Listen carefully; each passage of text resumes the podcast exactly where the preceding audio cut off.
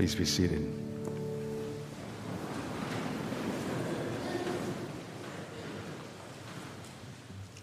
An abridged version of Sarah Cynthia Sylvia Stout would not take the garbage out by Shel Silverstein.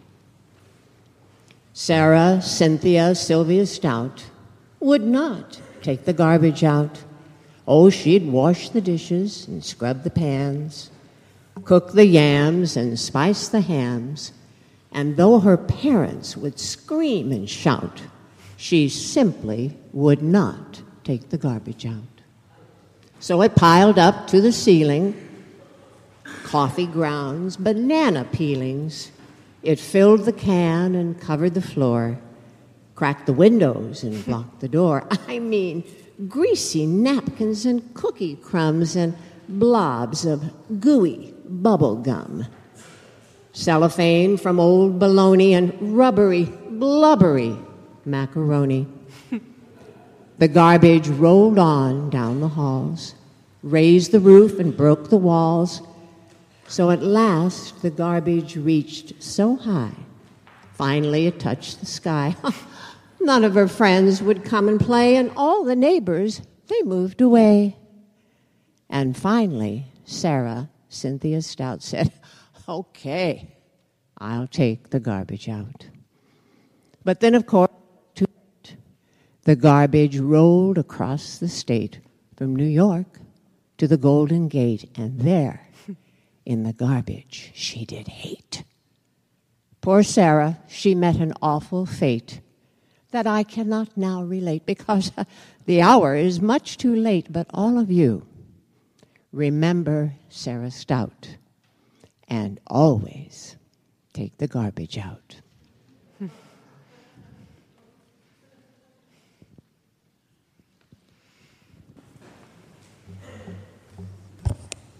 Thank you, Judy, for reading that. I asked Judy to read that story today as an illustration for one part of our Lenten season, a time of taking out the trash. As we heard, little Sarah Stout would not take the garbage out. In this time of self reflection and self examination in Lent, we have an opportunity to do some spiritual house cleaning of our own, a time to take the garbage out. Today, because I expect I might make you, a few of you, uneasy, you might squirm a bit, because we are going to talk about the S word and the R word sin and repentance. Some of you may have had experiences in other churches where those words were used in very negative ways. You may have been railed at and called a sinner. You may have had preachers tell you that you must repent or you're going to hell. These words, sin and repentance, may have left a very bad taste in your mouth.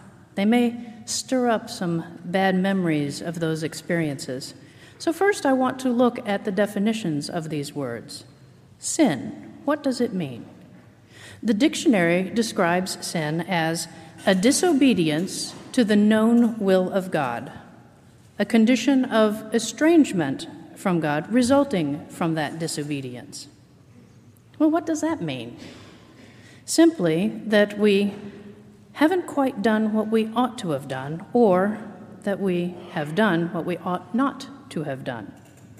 We've wandered off the path a bit, wandered and strayed like lost sheep, as one of our prayers in the Book of Common Prayer says.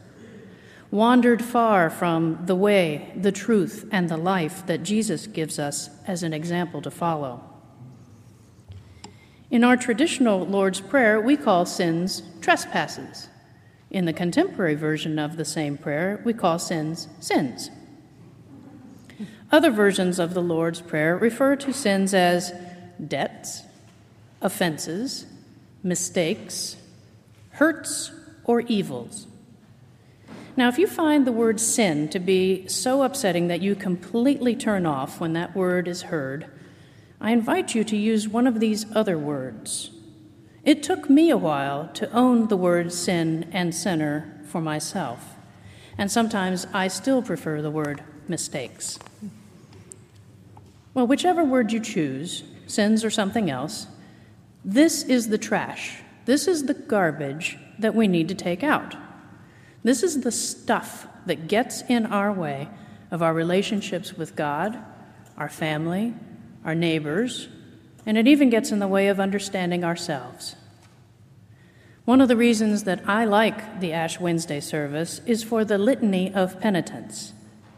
In our weekly Sunday services, we usually say a general confession of sins, and because it is general, it allows each of us to meditate and offer silently to God those things that are specific to our own thoughts, words, and deeds. In the Litany of Penitence, we get a more detailed description of the ways that we have fallen short of how we should be with God. That list includes things like unfaithfulness, pride, hypocrisy, impatience, selfishness, manipulation, anger, frustration, envy, greed, dishonesty, negligence, silence, indifference, injustice, cruelty, lies, uncharitableness, prejudice, contempt, wasteful ways, and disregard. Those are some powerful words. They put a face to my sins. They bring home to my heart many of the ways that I don't live into the life that God would have me lead. They sting a bit. To read those words and to know that I am guilty of, well, all of them at some point or another. then there's a song by a contemporary Christian singer, Michael W. Smith, called Never Been Unloved. In it, he adds a few other descriptors that also speak to me and my ways of living. His lyrics say that I have been unworthy, unrighteous, unmerciful, unreachable, unteachable, unwilling, undesirable, unwise, unapproachable, unemotional, unexceptional, undecided, and unqualified. The one thing, though, that this song reiterates and ends with is But even I can see the sacrifice you, Jesus, made for me to show that I have never been unloved. It's good to remember that last line. No matter how much trash we gather in our lives, enough to fill the halls and break down the walls, God will still love us. So, step one in our spiritual house cleaning identify the trash. What are the ways that you and I need to improve ourselves to be more in line with the will of God for our lives? What are the sins that stop us from being the best that we can be? Step two repentance. Another often highly charged word that is thrown around threateningly in some circles. In the Bible, in both Testaments, we read, Repent and return to the Lord. Jesus in today's gospel reading says, Repent and believe in the good news. In Hebrew, repent means to return and to feel sorrow. In Greek, the word used for repent means a changed mind and heart, or a change of consciousness accompanied by regret. So, when we talk about repentance, we're talking about a change of heart where we acknowledge that we did something wrong and that we feel sorry about that wrong. One of my sins is a tendency towards stubbornness. It often makes me unmovable, unwilling, and unyielding with respect to my position. It doesn't help me in my relationship with my partner to be so adamant. It only hurts me and hurts her. So, having identified this as something I want to change, what should I do now? How do I repent? The first step in correcting our mistakes, righting our wrongs, and getting rid of our sins is confessing what they are. We have our general confession on Sundays, but I'm not limited to just that as my confession. I can and do pray to God at any time and tell Him that I realize I've made a mistake. And next, I tell God, I'm really sorry for being so stubborn. The third step in repentance is asking God to help me. I ask that He help me to be less obstinate and teach me to be more open to others' points of view or suggestions or actions. Our Psalm 25 today echoes some part of that in my repentance. Lead me in your truth and teach me. Gracious and upright is the Lord, therefore he teaches sinners in his way. He guides the humble in doing right and teaches his way to the lowly. One word of caution. I have found that the way that God instructs us is usually by experience.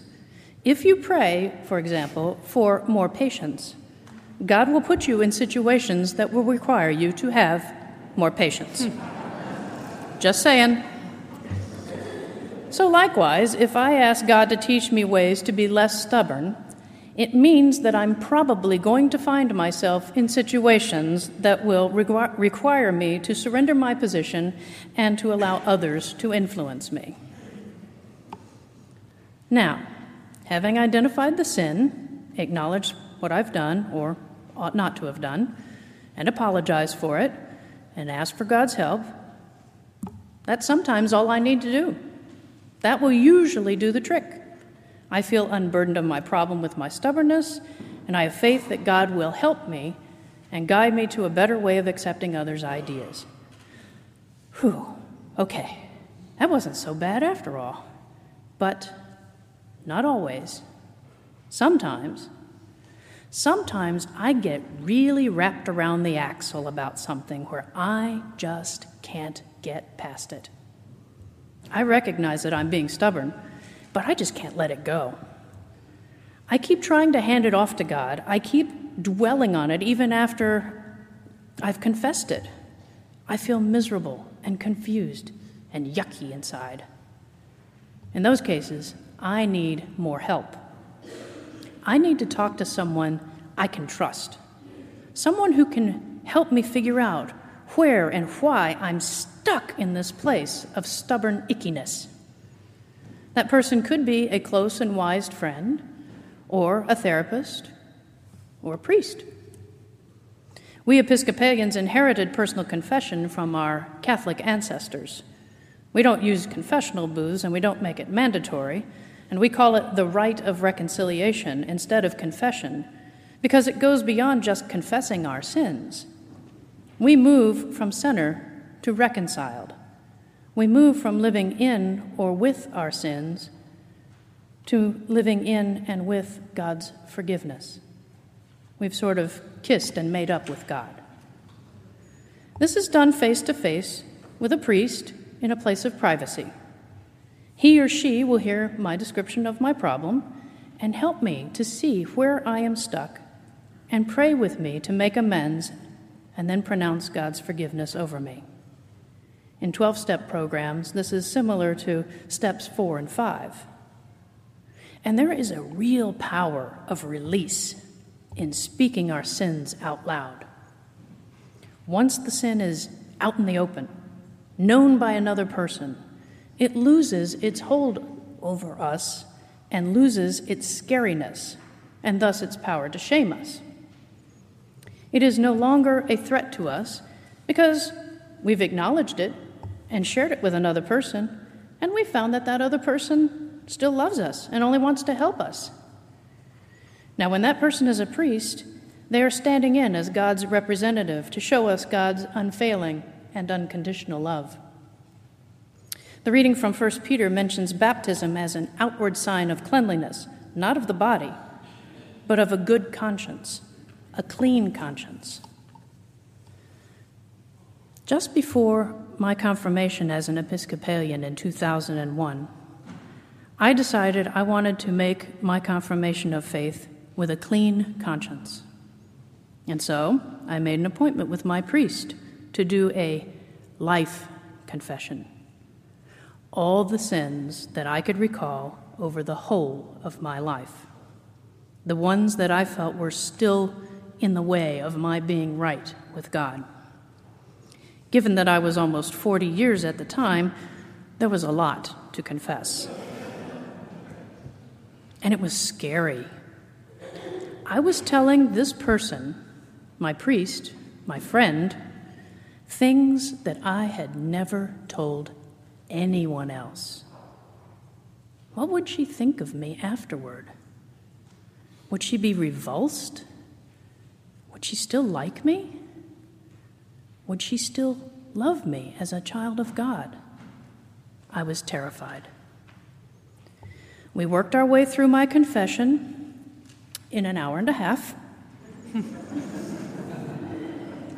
there were tears of contrition on my part, there were tears of understanding on her part, and there were tears at the end from both of us tears of joy. I had told her everything, and she did still love me and assured me God still loves me too. And I felt clean. I had taken the garbage out, washed the dirty laundry, and cleaned the windows for that matter. As our Lenten season begins, I invite you, no, I challenge you to do some spiritual spring cleaning.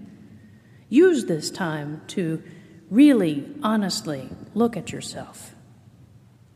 What is going on inside you that keeps you from living a life of joy in God's presence? Devote your time to examining your life.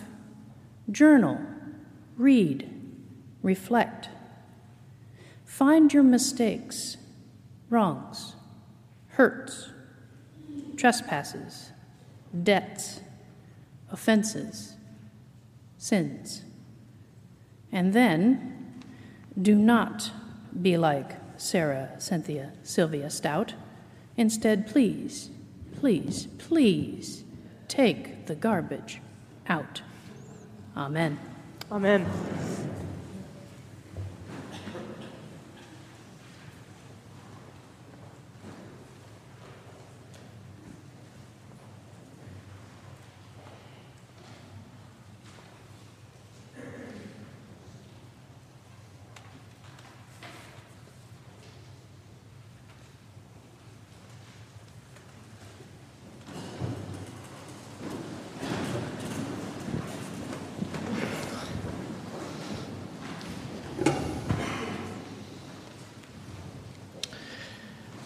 Our great God has formed us from the dust of our being in the midst of the waters of creation. Let us adore.